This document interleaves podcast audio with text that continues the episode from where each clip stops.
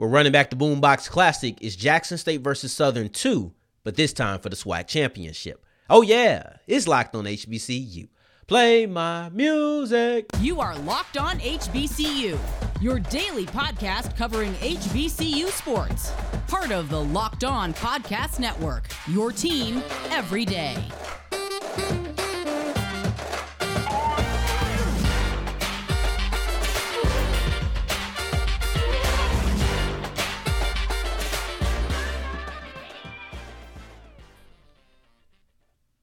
What's going on, family? Welcome back to another episode of the Locked On HBCU podcast, your number one daily one stop shop for everything HBCU athletics, Monday through Friday, part of the Locked On podcast network, your team every day. And now, of course, I'm Darian Gray, aka the Mouth of the South, Texas Southern alum, and former TSU Herald Sports editor. Thank you for going on this journey with me, making Locked On HBCU your first listen of the day every day. And of course, the mic will cut off, but your journey does not stop there. Go ahead and follow me on Twitter at South Exclusives. Please do not forget the S at the end. And today's episode is brought to you by Bet Online. They have you covered this season with more odds, props, and lines than ever before. Bet Online, where the game starts. And this is a major matchup. This is the second time that Southern and Jackson State have faced off, and Jackson State dominated that game. However, this is the championship game Southern earned their way there and then refused to sandbag and just act as if they are not credible threats. Yes, Jackson State won big, but we still have to sit there and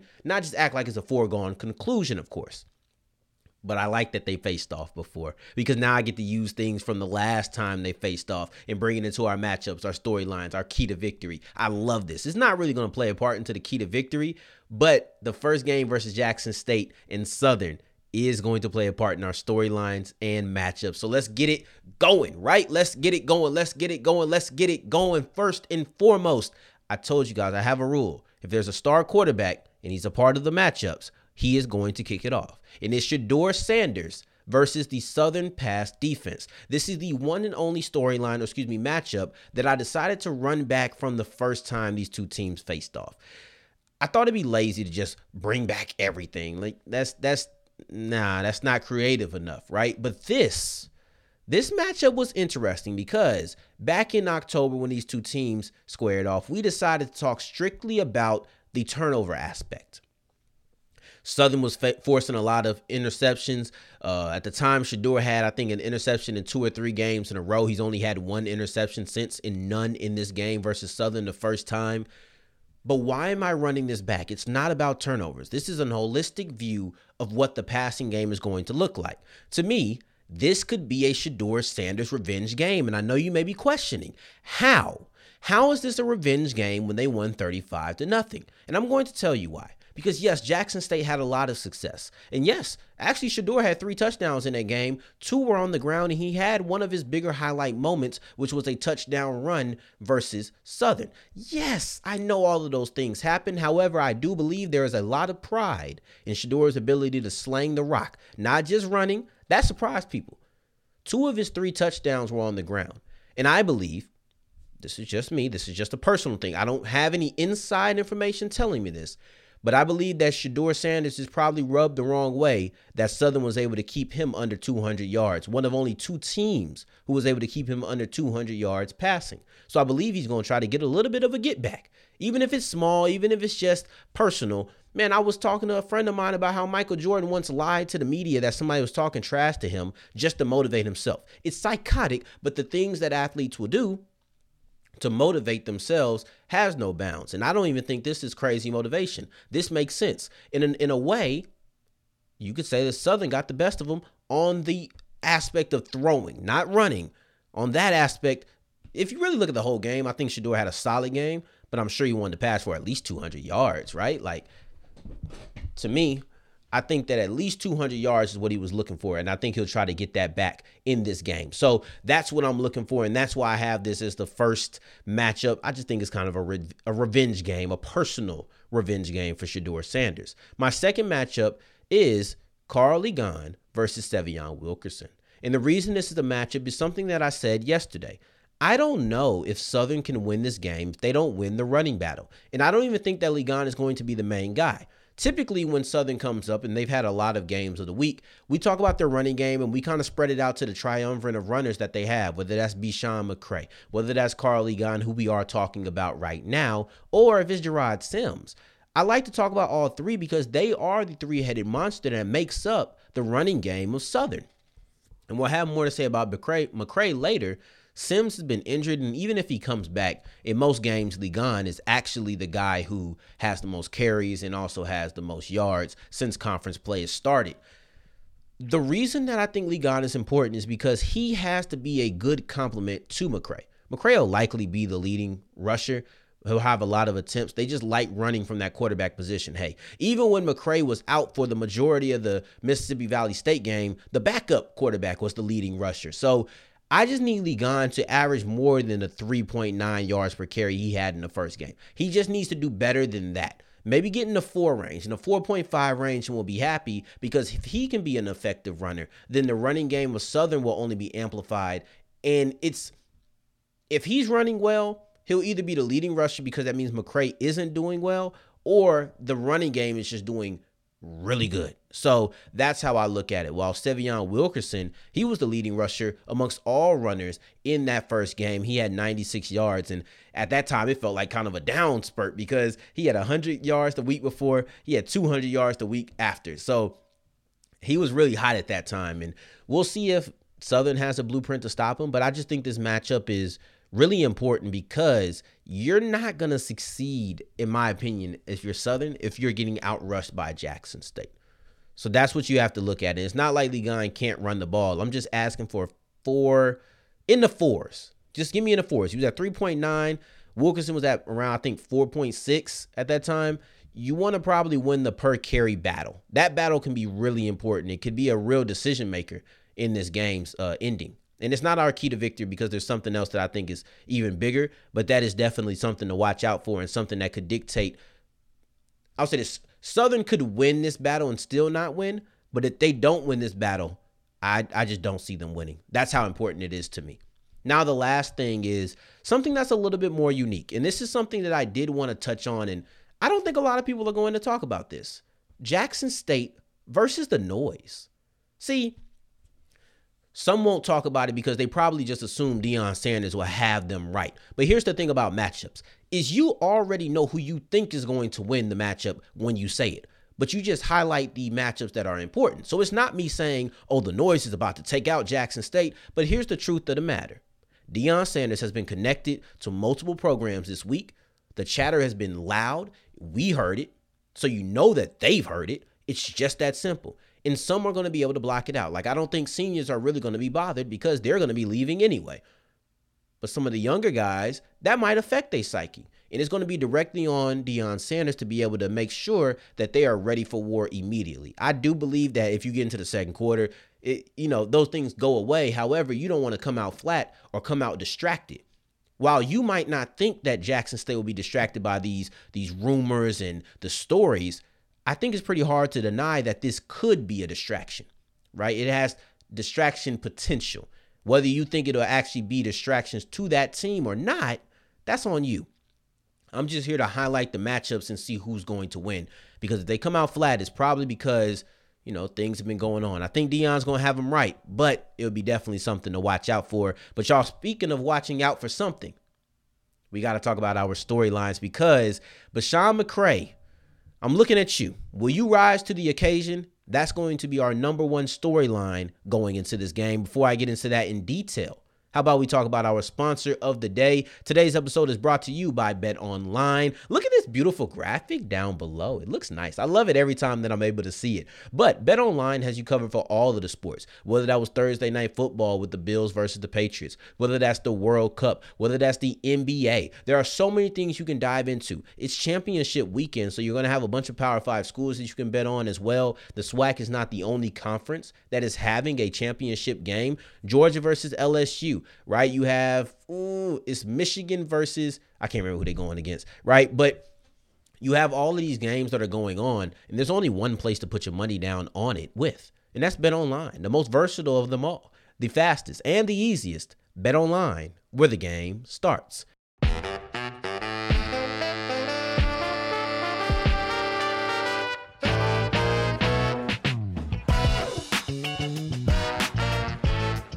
As we continue rolling on today's episode of Locked on HBCU, I appreciate you for making us your first listen of the day every day. And for your second listen of the day, don't even change apps because you can get this wherever you listen to your podcast. Yes, I'm talking about Locked on Sports today with Peter Bukowski, bringing on the local experts to break down the biggest national stories. And I'm honored to say on yesterday's episode, I was one of those local experts.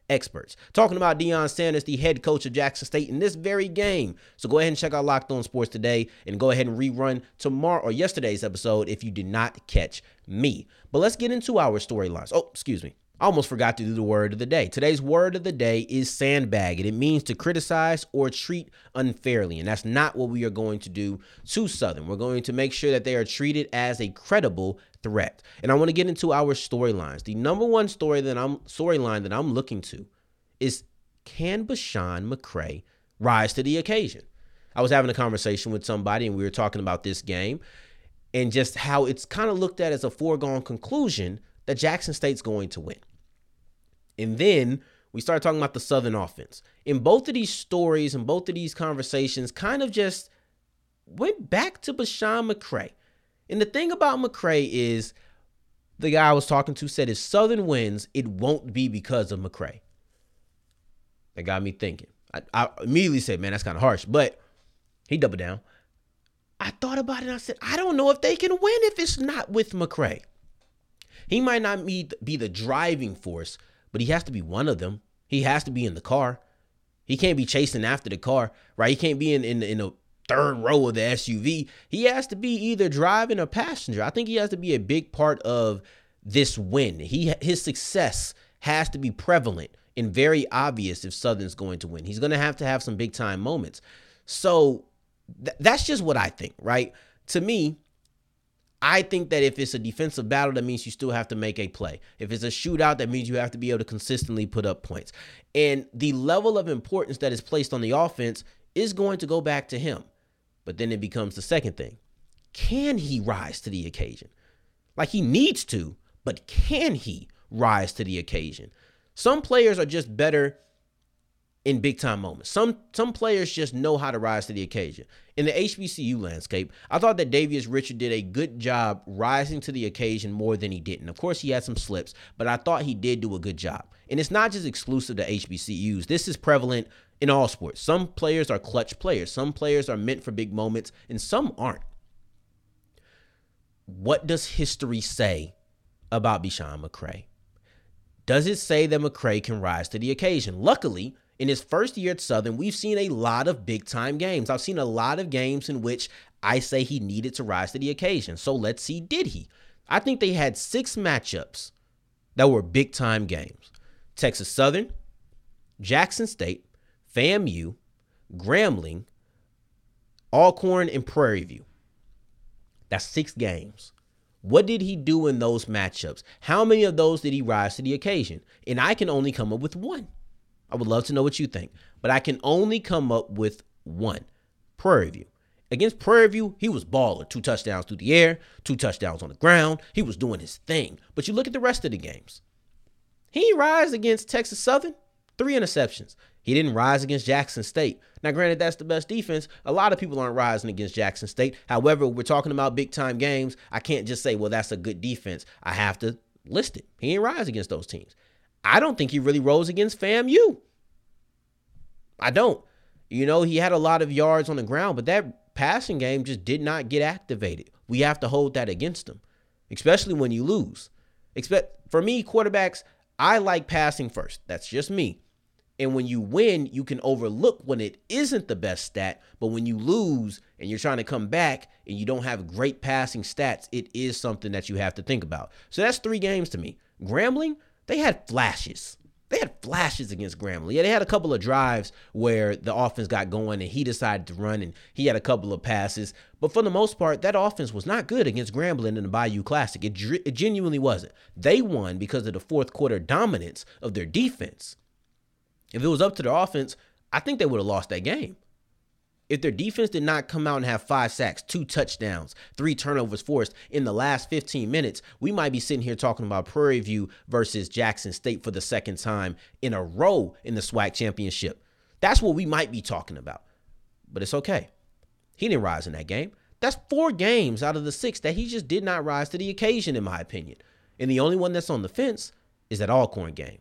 Against Alcorn, he was good in the first half.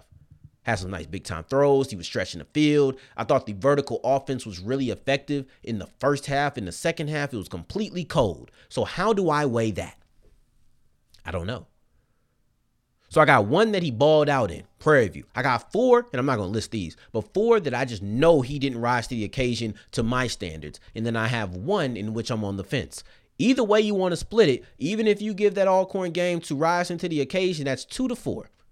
That's not good. And that does not suggest that he will rise to the occasion. See, I say he needs to.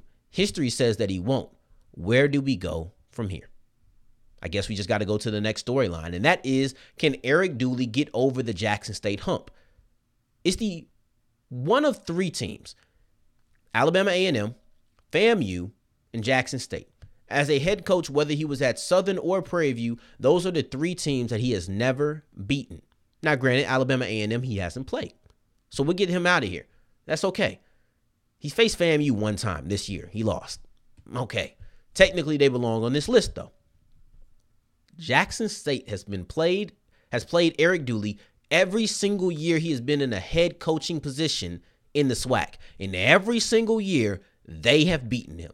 When he was at Prairie View, they beat him three times. They beat him earlier this year in the Boombox Classic.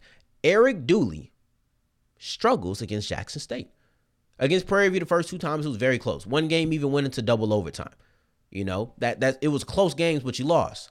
Year one, year two, they were on the schedule. Year three, it wasn't scheduled for these teams to match up. Dooley might have thought he had a break. However, Deion Sanders came in and he got that team right, got them to a SWAC championship game. Eric Dooley had his team right, got them to a SWAC championship game. And in that game, what happens again? Jackson State beats Dooley. Then you go to this year, his first year at Southern. New school, not so new trends. You still lose to Jackson State. And it's not as if this is a Deion Sanders thing. This losing streak predates Prime's arrival. They didn't even play in that spring season. For some reason, Jackson State just has Eric Dooley's number. Whether he was coaching the Panthers or he's coaching the Jaguars, it just has not mattered. So the question becomes can Eric Dooley get over the Jackson State hump? He hasn't before, but somebody told me that a good offense breaks trends. That was a wise person. A good offense breaks trends. Besean McCray is going to need to break his trend. Eric Dooley is going to need to break his trend. And if those things don't happen, Southern is not winning. And Jackson State is returning to the Celebration Bowl for the second time in a row. And they are really looking for revenge. So we'll see what it's going to be. But Besean McCray rising to the occasion and Eric Dooley trying to get over the hump that they call Jackson State will be two things and two storylines that I'm paying very close attention to, and they kind of go together in this SWAC championship game. Going forward, we have our key to victory for each team. It's kind of similar, but it's I wanted to make it different, so I did kind of divide the two.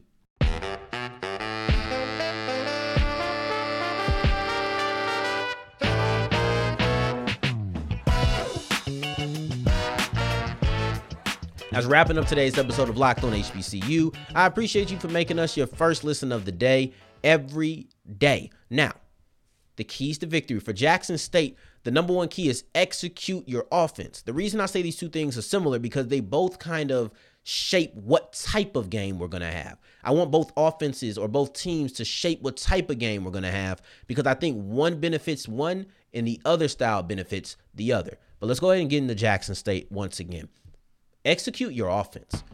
And the reason this is a key is because I've seen games where Jackson State has struggled offensively. We've all seen them. They weren't great against Tennessee State. Um, they weren't great against Campbell. Like these are a couple of games where they struggled. It's not often, but it's happened. I've actually seen it. I've never seen the defense struggle. The most points they've allowed in the game was 24. And in that game, there was a defensive touchdown scored by Grambling. So as a defense, Jackson State has never allowed more than 20 points.